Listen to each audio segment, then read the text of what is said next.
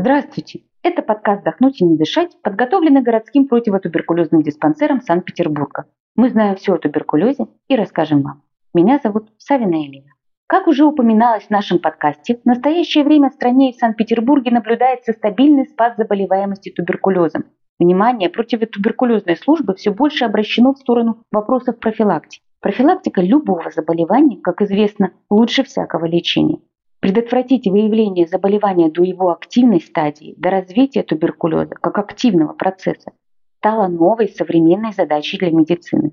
В связи с этим все больше научный и практический интерес медиков занимают вопросы латентной туберкулезной инфекции. Сегодня в нашем подкасте поговорим именно об этом. Латентная туберкулезная инфекция представляет собой состояние стойкого иммунного ответа на стимуляцию антигенами микобактерий туберкулеза без признаков клинически активного туберкулеза. Следует пояснить, что все эти слова означают микобактерия туберкулеза может попасть в организм человека в незначительном количестве и остаться в нем, при этом не вызывая заболевания.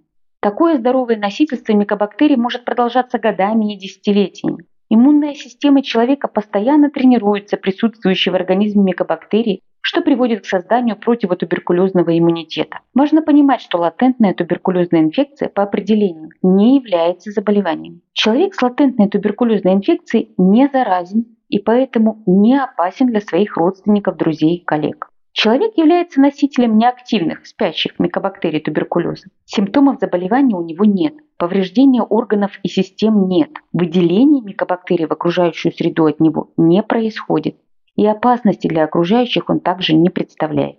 До середины 90-х годов XX -го века считалось, что носительство дремлющих микобактерий среди взрослого населения достигает 80-90%.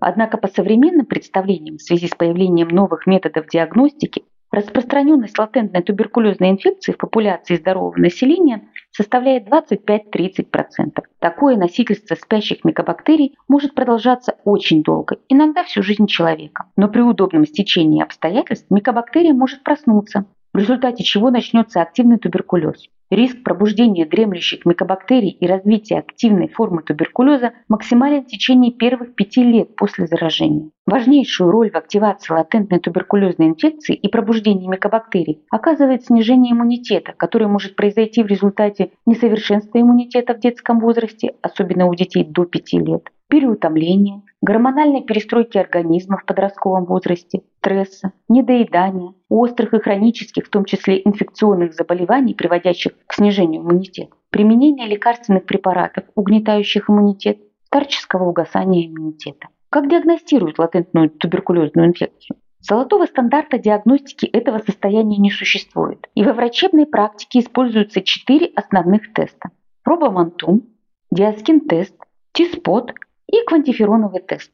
Если раньше основным тестом была проба МАНТУ, то сейчас для скрининга латентной туберкулезной инфекции используют диаскин-тест, представляющий собой модификацию пробы МАНТУ, лишенную ее существенных недостатков. Данный тест – генно-инженерный продукт, у которого с учетом высокой степени очистки повышается точность пробы.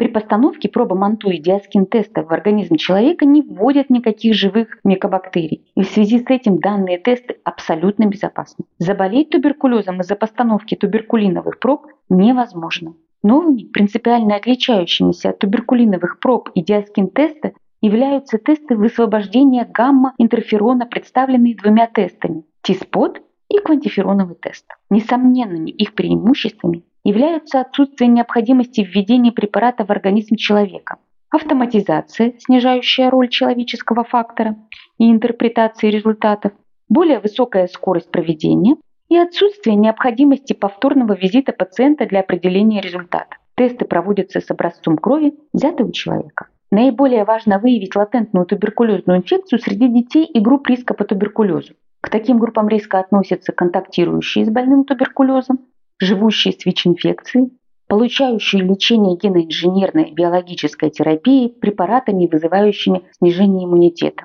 Пациенты, которым проводятся процедуры гемодиализа или перитониального диализа. Пациенты с пневмокониозом, группой заболеваний легких, вызванных производственными рисками. Работники в сфере здравоохранения, потребители наркотиков, люди, образом жизни которых является бродяжничество, пациенты, готовящиеся к трансплантации органов, освобожденные из мест заключения, мигранты из стран с высоким бременем туберкулеза. Сейчас лица, контактирующие с больным туберкулезом, составляют большую часть среди всех других групп риска. Противотуберкулезные медицинские организации проводят большую противоэпидемическую работу по выявлению туберкулеза. На обследование направляются не только родственники больного, но и жители лестничной площадки, подъезда, а иногда и целого дома. Если в вашем доме на доске объявлений есть информация от управляющей компании, что ваш дом находится в неблагополучной эпидемиологической ситуации по туберкулезу, это повод обратиться в поликлинику по месту жительства или районный противотуберкулезный диспансер целью выявления латентной туберкулезной инфекции. В случае, если у человека выявляется латентная туберкулезная инфекция, ему может быть назначено специальное профилактическое лечение, чтобы не допустить развития заболевания туберкулезом. Ведь, как мы уже говорили, профилактика болезни лучше любого лечения. Благодарим, что дослушали до конца. Подкаст подготовлен по материалам, предоставленным врачом-фтизиатром первой категории, начальником организационно-методического отдела городского противотуберкулезного диспансера Санкт-Петербурга Веселовым Алексеем Андреевичем. Если у вас есть вопросы по туберкулезу, пишите нам. Адрес почты в описании подкаста.